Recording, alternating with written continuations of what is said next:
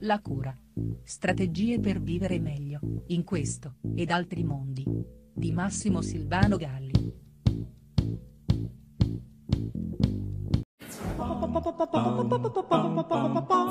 Lo diceva già Aristotele, le malattie sono astrazioni costruite dall'uomo, esse non esistono in sé. Certo, da allora sono passati ben più di un paio di millenni, ma non è una buona scusa per essercene totalmente dimenticati, né per emarginare l'affermazione del buon Aristotele tra le polverose massime di una disusa saggezza buona solamente per farsi belli a qualche convegno o mal che vada sulla propria pagina Facebook. Dovremmo invece, soprattutto noi, noi professionisti eh, dell'aiuto alla persona, noi che operiamo in quel difficile labirinto in cui si aggirano palpabili e impalpabili malesseri, noi dovremmo stamparci questa affermazione a caratteri cubitali sulla soglia del nostro cerebro come su quella dei nostri studi. Noi e i nostri pazienti clienti dobbiamo cioè essere consapevoli che ogni volta che ci ammaliamo, eh, o meglio, ogni volta che a partire da uno stato di malessere ci rivolgiamo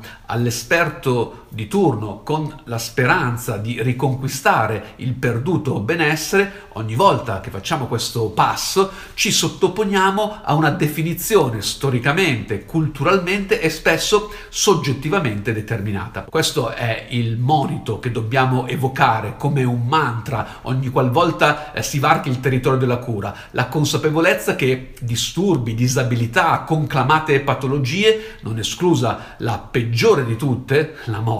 sono parametri che valgono nel qui e ora di ogni contemporaneità e qui e ora forniscono a volte risposte che risultano in qualche modo eh, validanti, corrispondenti. Certo, tale consapevolezza aumenta esponenzialmente laddove il malessere che accusiamo non è eh, ad oggi eh, strumentalmente rilevabile, come ad esempio i famosi morbus sine materia che coinvolgono la psiche e i suoi dintorni. Ciò detto, la considerazione di Aristotele, se nell'inorganico trova il suo più vistoso monumento, non esclude malattie apparentemente più oggettive. In una prospettiva più ampia dobbiamo infatti pensare che eh, l'instabilità diagnostica delle malattie inorganiche, quell'instabilità che porta con troppa leggerezza a candidare uomini e donne al podio di qualche turba psichica, rappresenta solo l'evidenza di eh, un fenomeno che, di nuovo Aristotele docet, riguarda il concetto di malattia tutta e quindi le malattie tutte.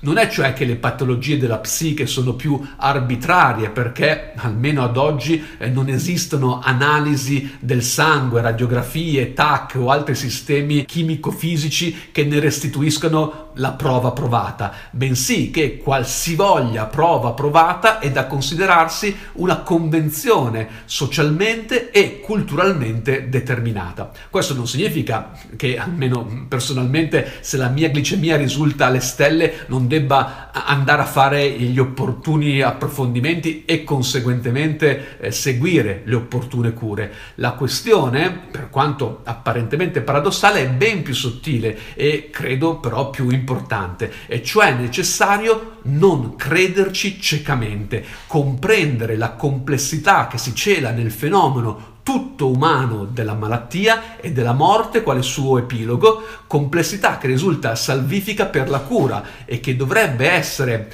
patrimonio del curato, ma soprattutto del curante, di colui che si prende cura, proprio affinché la cura, al di là di ogni tentata guarigione, vada ad effetto, ovvero che prima di curare la presunta malattia si inizi finalmente a curare la persona.